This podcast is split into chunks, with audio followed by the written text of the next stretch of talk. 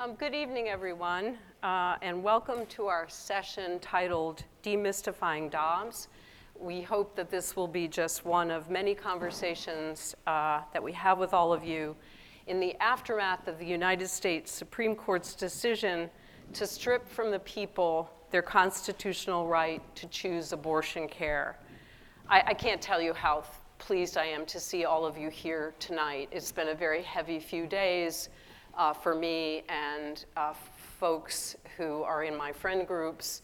And it's really an honor and an opportunity to be able to spend time talking to you about this case. Um, my name is Ann Coughlin. I'm a professor of law here at U V A Law School. I am also co-director of U V A's Sound Justice Lab. Uh, my teaching package includes courses in feminist legal theory and gender justice. I also teach criminal law and criminal procedure.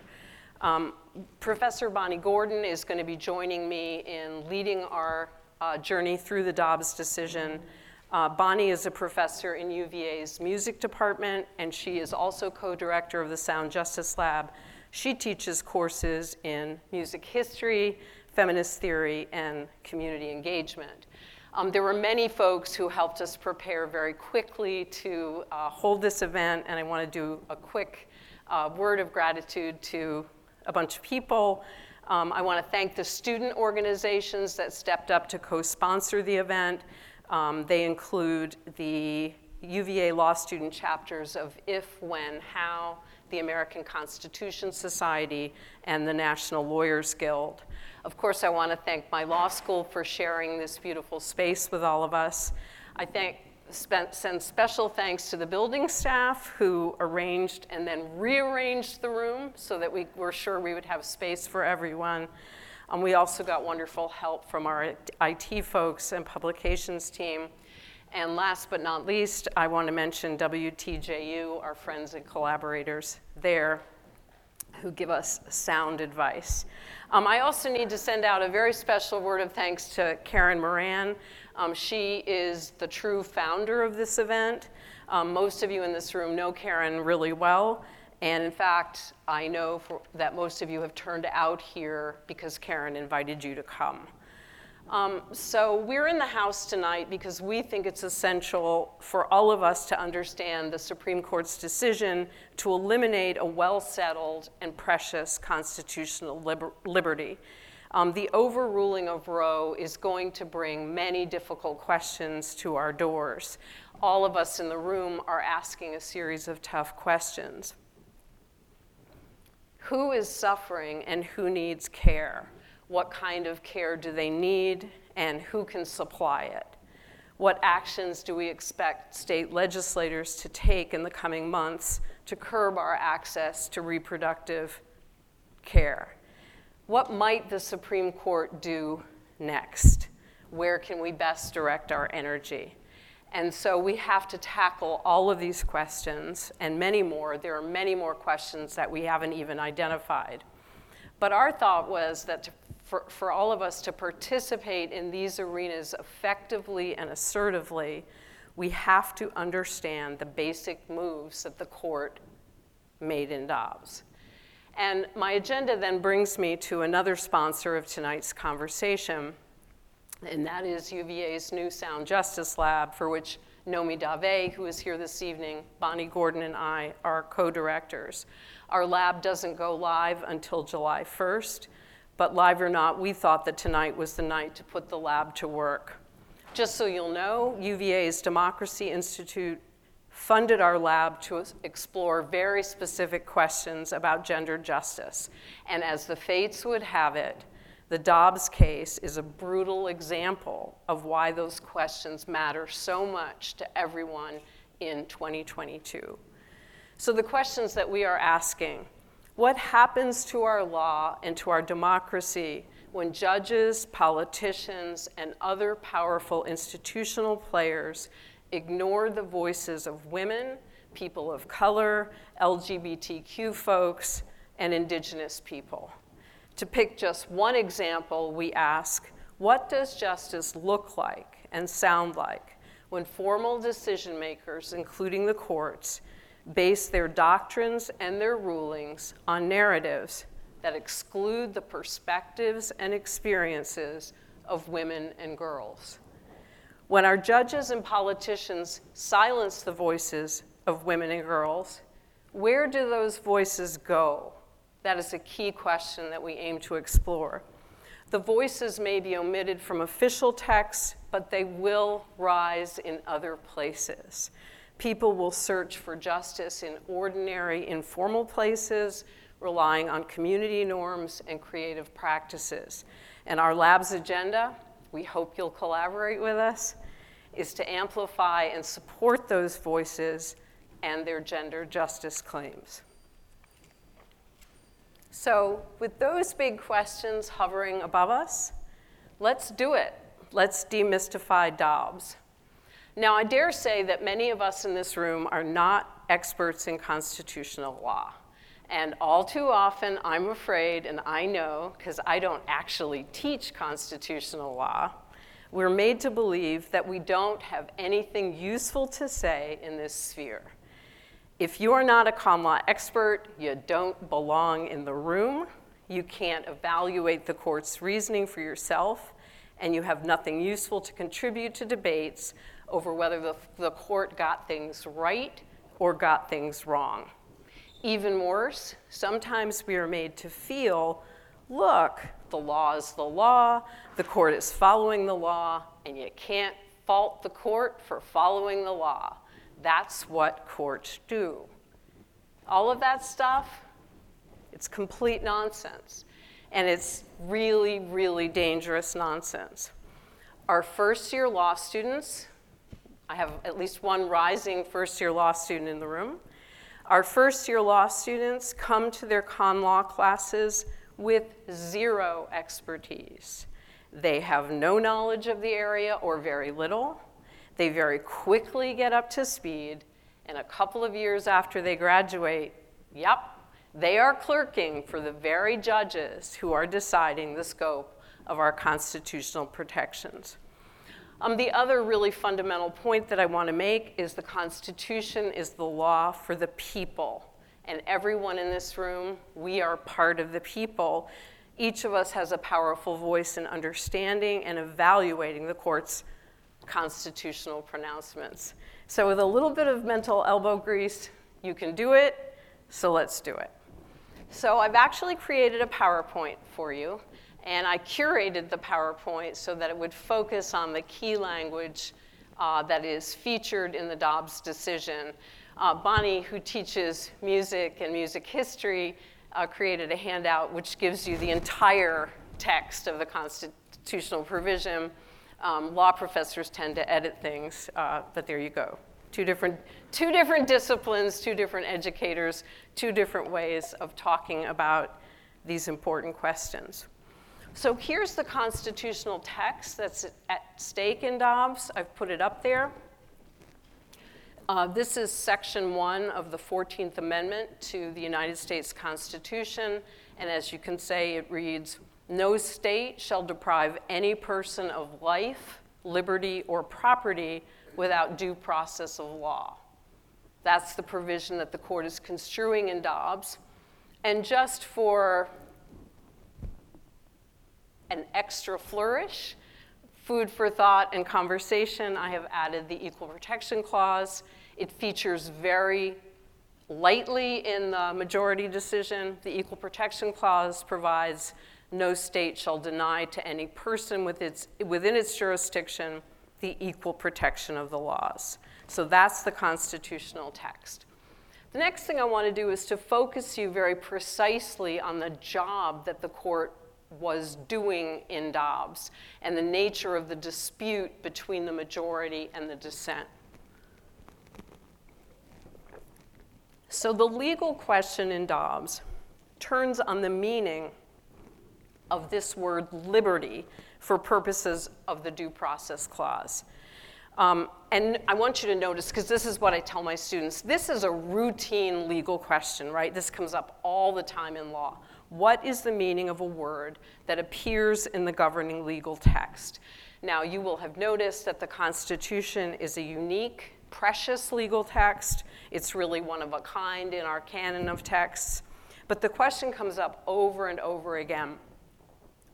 What does a particular word mean? This is a basic question, but a dispositive one. The meaning of that word liberty, the meaning of some other word in a contract, in a will, in any kind of a legal document, the meaning of the word is going to determine the outcome of the dispute. So this is a familiar question, and it's one that comes up for all of us, not just in law circles and in your lives too. And this is something that I tell my students all the time. You're quite familiar with the problem. You're reading something, what does the word mean? Like, right, what, what does this word mean? Um, and, and what do you do at that point? And when I ask my students this question, they will come up with a variety of answers. One thing is they sort of check their internal dictionary. What does their internal common sense tell them the word means? But then they very quickly shift to, well, my internal dictionary uh, might or might not correspond with other people's way of thinking, so I'm going to look at an actual dictionary. Or as they put it to me in class today, they're going to Google it, right? They're going to, you know, right, and that's where they're going to find their definitions. Um, and so, in a very real sense, that's what the justices in Dobbs are doing. They have to decide what liberty means, and so they turn to what they believe are what we might call the relevant dictionaries or sources of definitions so that they can land on the correct um, um, meaning, the, the correct explanation for the word. And so that's one thing that's going on in Dobbs. At the end of the day, what you're seeing is a dispute between the majority of the justices, the justices that overrule Roe v. Wade, and the dissenters. It's a dispute over what sources you look to to decide what counts as constitutional liberty. And that's a dispute, a debate in which all of us have a stake. And I really want all of you to pause and to think about this deeply going into the future. So next thing, to understand Dobbs, I've got to give you a very quick tour of two cases that are really important in the Dobbs decision and in the whole canon of uh, what I, we, we could call reproductive justice or abortion cases. Yes, there are many other cases. Yes, we could spend a long time on footnotes and so on and so forth. No, we're not going to do that.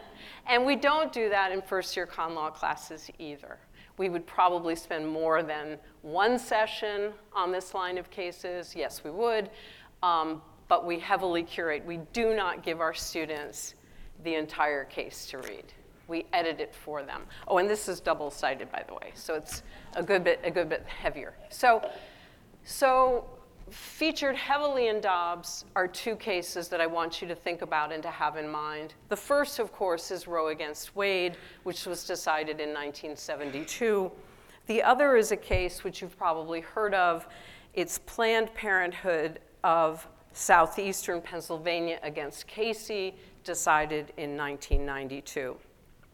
So I'm going to give you a word or two, really maybe twenty or more words about Roe, and then turn briefly to Casey. So you all know Roe, but I want to refresh our recollection of what the case did and, and to some extent what it did not do, um, just so that you'll understand that these were balanced and thoughtful decisions. You may not agree with them, um, but I just want you to realize what it was that the court was doing in Roe. Um, so Roe is the case where the United States Supreme Court struck down a Texas law that made it a crime to perform an abortion unless the purpose of the abortion was to save a woman's life. The seven just, there were seven justices in the majority in Roe. So seven justices agreed that the statute uh, violated the Due Process Clause. And the, so the seven justices held that the fourteenth Amendment's Due Process Clause protects a woman's decision whether or not to terminate her pregnancy. And when announcing this ruling, the court relies on a long line of cases that were also founded in the fourteenth Amendment that protect individual decisions related to marriage, procreation, contraception, family relationships, child rearing, and education. So there's a long line of cases that construe this clause to extend liberty protections to these sorts of activities. But here's the other thing. At the same time in Roe, the court recognized that states have a valid interest in regulating the abortion decision. And the court describes what those state interests are. They include protecting potential life, maintaining medical standards, and safeguarding the health of the woman. So these are legitimate state interests. And what the court does in Roe is to strike a balance between the interests of the woman in having an abortion and the interests of the state. The outcome of the balance turns on the stage of the pregnancy at which the abortion would occur. In the first trimester, the court holds the state may not interfere at all with a person's decision to terminate their pregnancy. But at any time after that point, the state may adopt regulations to protect the pregnant person's health. After viability, which is defined in Roe as the point when the fetus has the capability of meaningful life outside the womb, the state could ban abortions, okay? Except when they are necessary to preserve the pregnant person's life or health. That's Roe. Was Roe a perfect decision? No. Some of you are already criticizing, thinking critically at the balance, about the balance that the court struck. But no decision is perfect.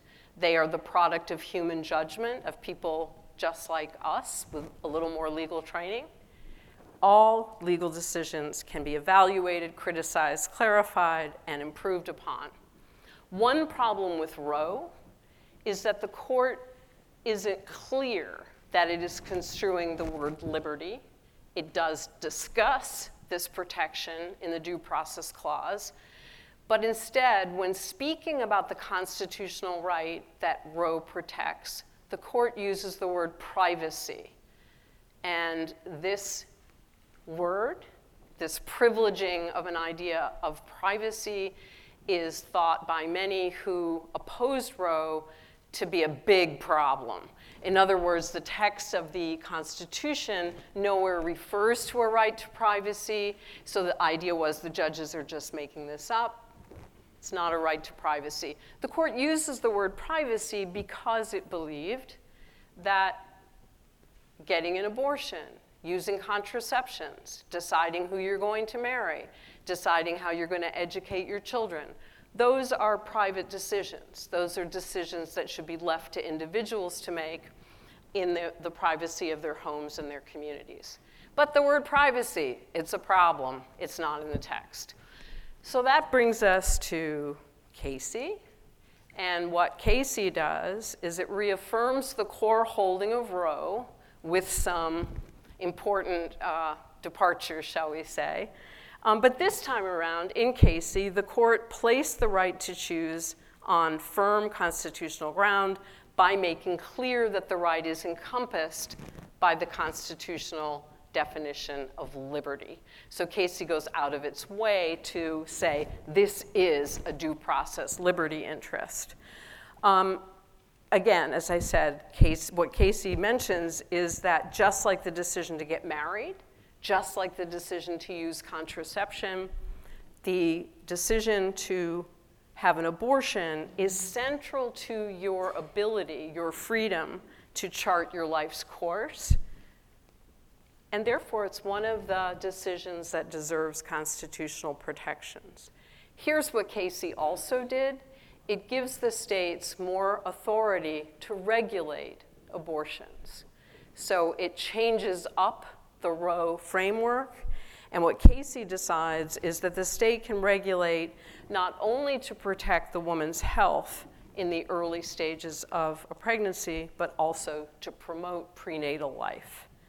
At the same time, Casey emphasizes the courts are forbidden to enact regulations that place an undue burden or substantial obstacle in the path of a woman seeking an abortion.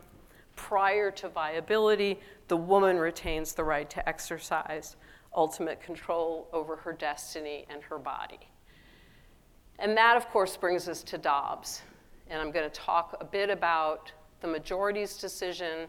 Bonnie is going to help us understand the history and then we'll come back and do a tour of the concurring opinions, one of which, the concurring opinion by Justice Thomas, causes grave concern about the status of other constitutionally protected liberties.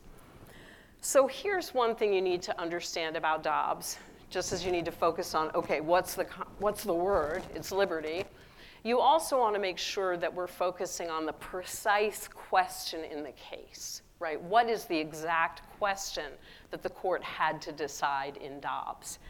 And at issue in Dobbs was a law, the Mississippi Gestational Age Act, which provided in part, sorry, I'm going to read a bit of a statute. It's always a buzzkill.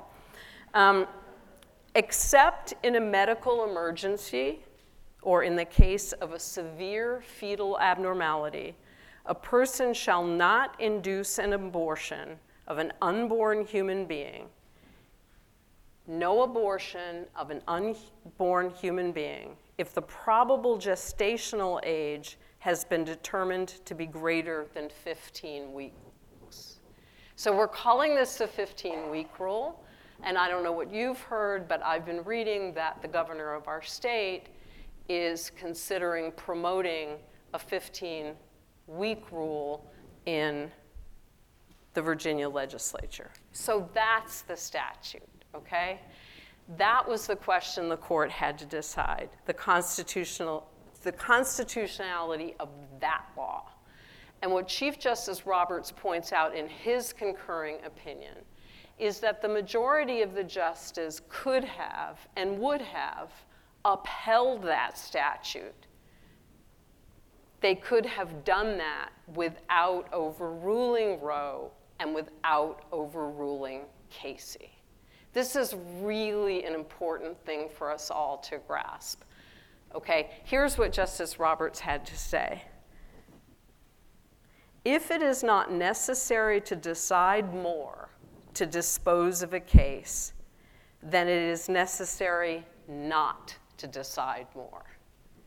You only decide that which must be decided, the constitutionality of that law, and you leave the other questions, should Roe be overruled, to be considered at another day in a case that squarely raises the question.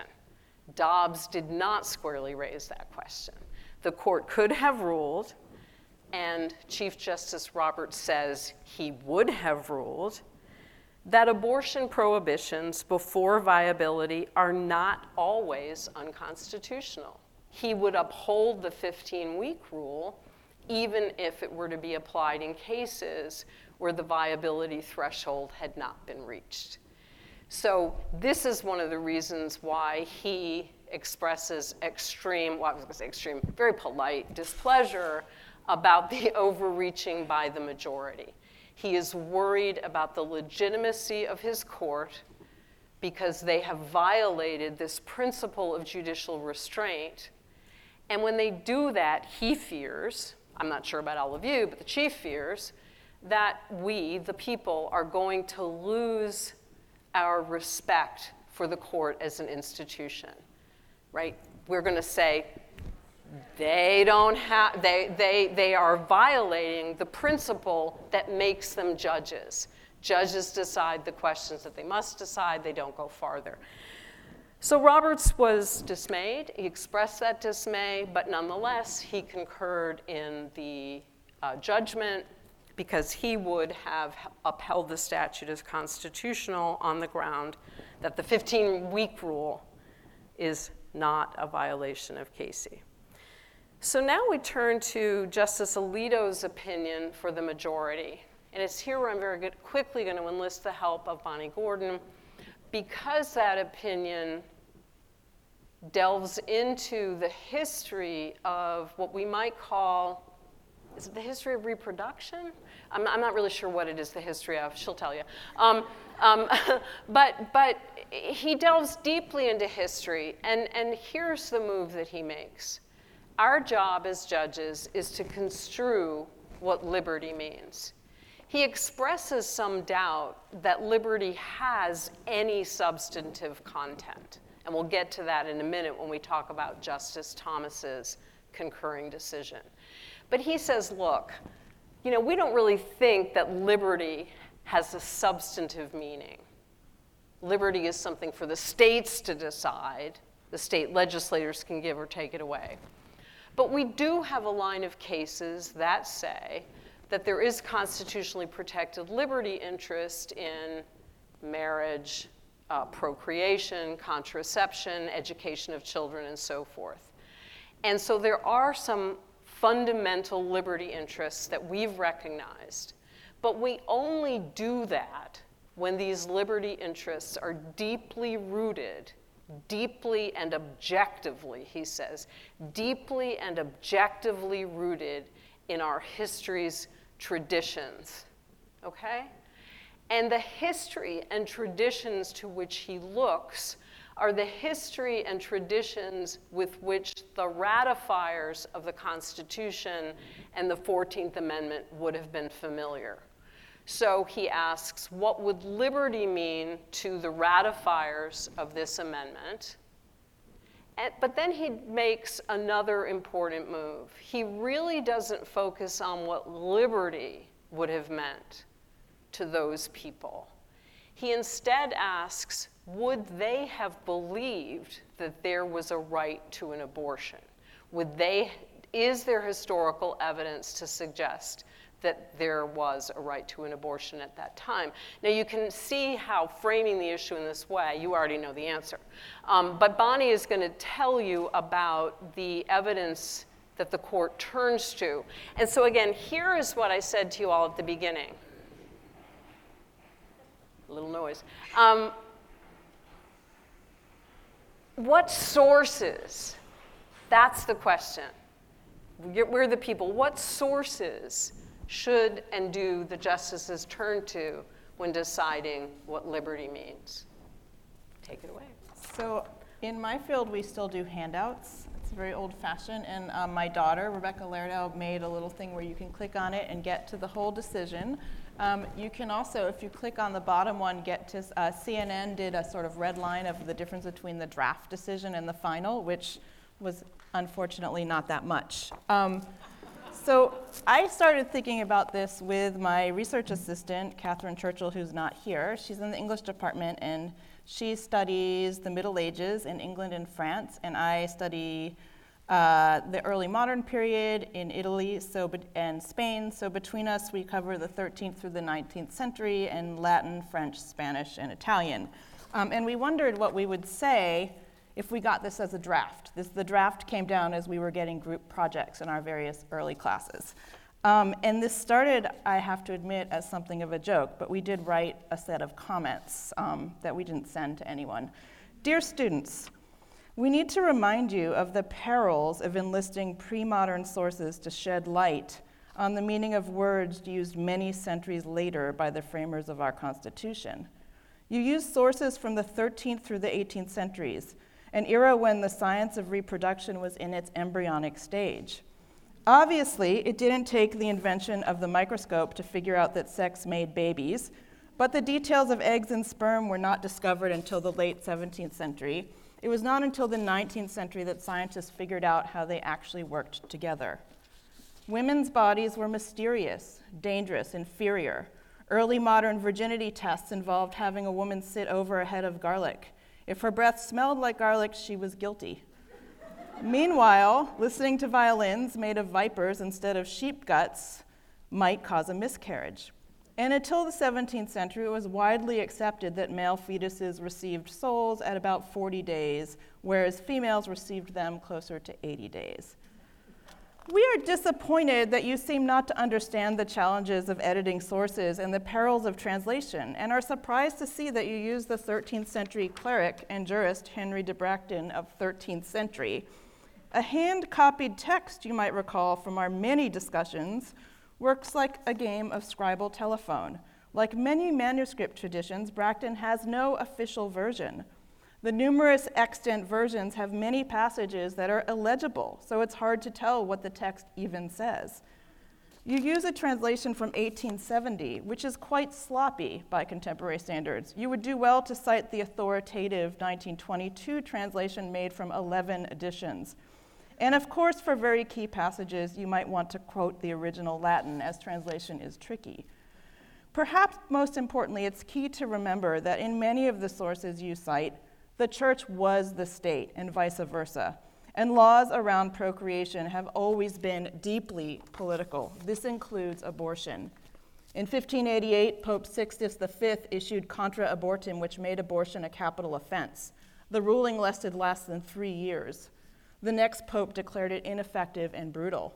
His the ruling that made abortion acceptable until ensoulment stuck until eighteen sixty-nine, when Pope Pius the ninth brought it back, declaring abortions homicide. He was also the pope that created papal infallibility and lived by a creed that modernity and Catholicism were mutually exclusive. Uh, so I'll stop here. We did go on and on and on, um, because unfortunately, it's not a sloppy draft of an undergraduate paper. Um, and the question is, was there a legal right to abortion from the framers or in eighteen sixty-eight? Obviously, the answer is no. Nor was there the right for me to wear trousers. That waited until nineteen twenty-three. Nor could I have a passport without my husband until nineteen twenty. Nor was there a telephone, nor were there zippers. So Alito writes, the inescapable conclusion is that the right to an abortion is not deeply rooted in the nation's history and traditions.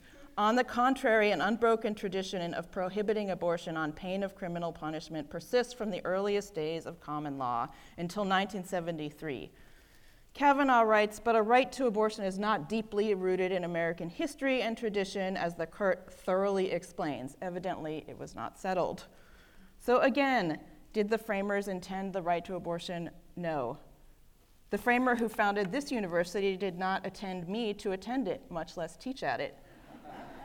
The framers wrote in a time when black people, brown people, women, indigenous people may or may not have had souls.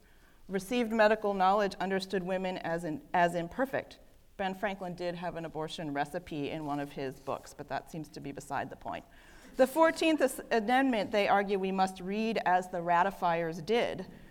The dissent reminds us that the people who ratified the fourteenth Amendment were men. So let me add that when the fourteenth Amendment was ratified, I still could not wear pants or have my very own passport. Women also couldn't loan property. Some of the first laws around property actually came in Mississippi in eighteen thirty-nine, when there was a law passed giving white women very limited prom- property rights, largely over enslaved people after their husbands died. The historical questions here are not trivial. What did precept, what did these sources mean by the word abortion? Was it a medical procedure? What did quickening imply? What did crime imply? So abortion comes from the Latin word abortio, which could refer either to a miscarriage or an abortion. Alito quotes an English translation of Bracton saying that if a person has struck a pregnant woman or has given her poison whereby he has caused an abortion, if the fetus be already formed and animated, and particularly if he be animated, he commits homicide. He ignores the fact that this reflects a distinct legal concern called miscarriage by assault, rather than abortion. The distinction is fuzzy, and in fact, miscarriage is still often called spontaneous abortion. This is not news to the many women who have had miscarriages. So in the early modern period through the eighteenth century, often trials around Trials were around whether something was a miscarriage or an induced abortion. Crimes also, it's important to remember, were quite different. It was a complicated system of canon, ecclesiastical law, and civil law. Law was the province of men, pregnancy was the province of women. It was complicated to put them together. Also in this country, everything that happened in the night after emancipation was very tied up in white fear and white rage. And let's remember for a moment that it was the courts of colonial Virginia that created generational child slavery in the seventeenth century. And there was an investment by slaveholders in women, enslaved women carrying pregnancies to term, particularly after eighteen oh eight, when the importation of slave, slavery was outlawed. Sojourner Truth famously asked, was she not a woman? She had borne thirteen children and seen nearly every one ripped from her arms with no appeal to law or courts. She asked, wasn't she a woman too? And the backlash in the nineteenth century of cases that the court refers to, interestingly, or rather the increase in cases against abortion in the mid-nineteenth century, interestingly come after the eighteen fifties, when newspapers abound with ads for medical abortions, often by female practitioners. And there was a real campaign against, in fact, female pr- practitioners. Uh, the A M A, the American Medical Association, founded in eighteen forty-seven, refused to it- admit black doctors and women doctors. You come from groups and of black doctors. You come from groups and schools that admit women and that admit irregular practitioners. So, needless to say, the founders did not mention abortion, nor did they mention many other things. They just, and the other, the final thing I want to say is that the court very much wants to ev- avoid the question of what quickening meant and what ensoulment meant. That's actually at the heart of some of the deepest problems in our country, because the founders justified enslavement based on who had souls and who didn't. You could enslave people as long as they didn't have souls. And remember, of course, that the Constitution was had the three-fifths compromise, meaning that five enslaved people equaled three humans to determine representation. So, like so many things that this court is doing, they're talking about what counts as a person, and I think we hope they don't go back to the nineteenth century and before, but we're not sure where they're going, or maybe we are.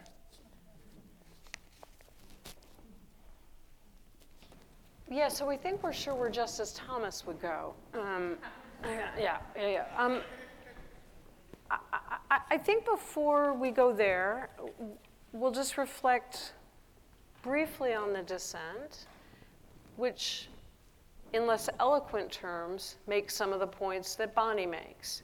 The job is to construe the word liberty. Liberty has a much more capacious meaning than the majority seems to suggest. Um, the job is not, in the first instance, to decide, do we have a right to abortion? But do we have a right to liberty? What does that liberty mean? And one of the things that the dissent says that I wanted to share with you, um, in addition to their criticism of the history deployed by Justice Alito, Um, they they they make the following point, and again, I think it's one that I've found very empowering when thinking about how to approach the methodological questions. And that is that the framers, the ratifiers, deliberately chose the word liberty because they knew it was capacious, and they intended for that word to be one that had the power to evolve as times changed. They deliberately did not enact a specific list of the liberties of which they approved. They knew that there were many components of liberty, or they imagined that there could be components of liberty that they had never seen, that they had never glimpsed at all or only dimly. So the methodological point is that when the framers used the word liberty, they did not intend for the Supreme Court to construe it according to the cramped, historical, objective uh, approach that the majority uses. You were not to look back in time and ask, what were the historical practices in the thirteenth century up to the time of the ratification? Instead, you were to be thinking much more generously about what kinds of liberties were fundamental to our ability to live according to evolving standards. The court uses the word decency, which isn't the greatest word, but there you have it. But the idea was that the word was intended to evolve. It was designed to evolve as we identified more precious ways of supporting our freedoms in contemporary culture. They emphatically did not want a document, according to the dissent, that chained us to medieval understandings, um, let alone um, slaveholding understandings of what liberty meant. So that's a very different approach, as you can see, to what the work of the court is when deciding what liberty means. And I just want to make sure that we've all got that in mind when we hear, as we do, that the best way to construe this text is according to the original understanding, the original public understanding at that time, and that inevitably requires us to turn back to these very antiquated texts, and you know that's just what the law demands. And there is a robust discussion about this point. There's deep disagreement among the justices about which methodology should be used. And up until quite recently, um, a majority of the court, including justices such as Justice Kennedy, who's quite a moderate guy, um, believed in the more capacious, the more flexible approach, the more living Constitution approach, if you will, to this mean liberty, this word liberty, precisely because they di- he, others didn't want to shackle us to these antiquated ideas. And then, as Bonnie said in the dissent, and I encourage you to read it, it's, it's hard, it's a lot of words, and it's hard, but the dissent is very, very moving and very powerful, and they make the point absolutely clearly that the uh, Constitution, read as the majority does, consigns women to second-class citizenship. The majority's core legal postulate, then, is that we in the twenty-first century must read the fourteenth Amendment just as its ratifiers did. This is what the dissent points out. And that is indeed what the majority emphasizes over and over again. If the ratifiers did not understand something as central to freedom, then neither can we. Or said more particularly, if those people did not understand reproductive rights as part of the guarantee of liberty conferred in the fourteenth Amendment, those rights do not exist. As an initial matter, the dissenters say, note a, mis- note a mistake in the sentence that we just wrote. We referred there to the people who ratified the fourteenth Amen- Amendment. What rights did those people have in their heads at the time? But of course, people did not ratify the fourteenth Amendment, the dissenters point out. Men did. So it is perhaps no, not so surprising that the ratifiers were not perfectly attuned to the importance of reproductive rights for women's liberty or for their capacity to participate as equal members of our nation. That's the dueling methodology, if you will. Do you endorse a reading of liberty, a methodology for construing liberty that links us to these archaic texts? Or do you adopt a different approach that raises up the perspectives of women, girls, people of color, L G B T Q people? Um, so now, to get even a little less cheery, um, it's important, I think, to pause and discuss Justice Thomas's concurring opinion, because many of you are likely to confront questions about that, and I am getting these questions everywhere, as are other lawyers in the room. So Justice Thomas concurs in the opinion, but he says that he would go a lot farther in terms of rolling back constitutional protections that the court has recognized, including our liberty interest in contraception, our liberty interest in gay marriage, our liberty interest in same-sex sex. So he says he is prepared to overrule Griswold, Obergefell, Lawrence v. Texas, and potentially other decisions. This is very frightening, and I just want to talk about it for a couple of minutes. Folks have pointed out that both Chief Justice Roberts and Justice Kavanaugh, both of whom also wrote separate opinions, have hastened to reassure us that they would not be prepared to overrule those cases. Chief Justice Roberts, again, emphasizes the value of stare decisis. Leave decided that which is decided. That is stare decisis. That's the principle. Don't overrule cases that are settled, particularly cases that recognize constitutional uh, protections. Don't overrule them unless there is a very good reason to do so. If you overrule them, you are unsettling people's protections. You are taking away from them liberties that they relied on in organizing their lives. Many, many folks have organized their lives around access to contraception, for example, on the right to have sex with people of their choosing and not have the police burst into the room. So what Roberts is suggesting is that he, for one, would restrain himself and not overrule those cases. Kavanaugh kind of sort of says the same thing. He promises us that though he agreed with the majority that it was time to overrule Roe against Wade, he would not overrule these other decisions. So some folks are telling me, and you're going to read this in the papers, that we don't have anything to be afraid of, that it, when push comes to shove, if and when gay marriage comes back before the Supreme Court, if and when contraception comes back before the Supreme Court, if and when uh, Lawrence v. Texas, which is the same-sex sex case, if those cases come back, there aren't going to be five votes because Kavanaugh and the chief will jump ship.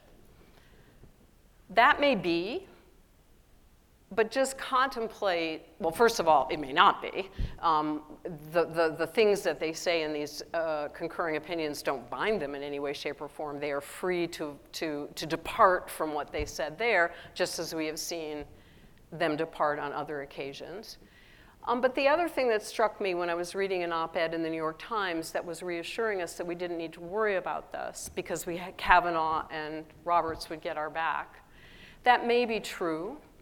But what about the people who will suffer in the meantime? That's what worries me. If a state decides tomorrow to ban gay marriage, there is going to be a great deal of suffering among the people in that state. If, God forbid, a state decides to outlaw contraception, if it decides to outlaw same-sex sex, if it decides to outlaw interracial marriage, which is not unthinkable given Thomas's position, there's going to be a great deal of suffering. Right. I'm sorry, I'm sorry, I'm sorry. Uh, I know, I know, and this is being recorded, so there you go.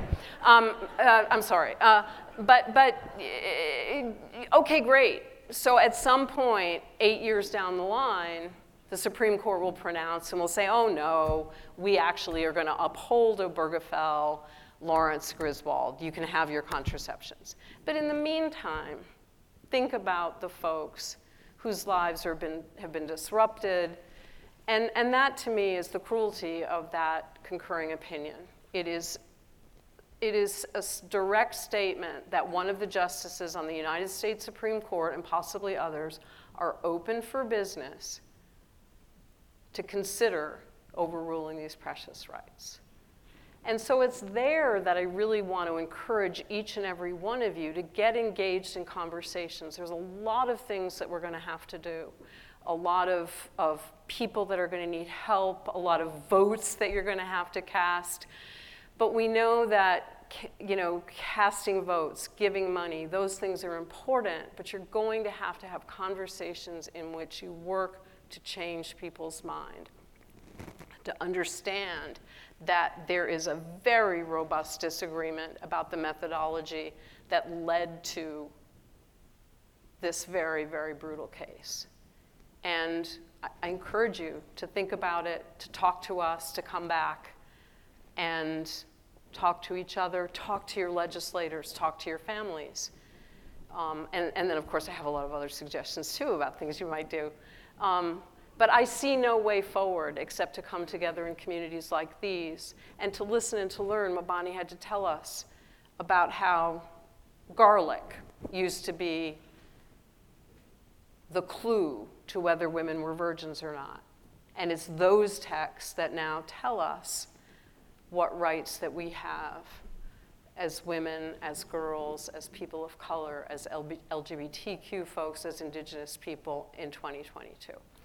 So I, I think I'll stop there. You, you probably have many, many questions, and we may not have answers to lots of those questions. We're going to keep a list of the questions, um, but we're hoping that we can hear what your questions are and that perhaps we can come back for other conversations later this summer and the fall and beyond as we begin figuring out what the solutions might be, um, because it's going to be an effort on many, many, many different fronts.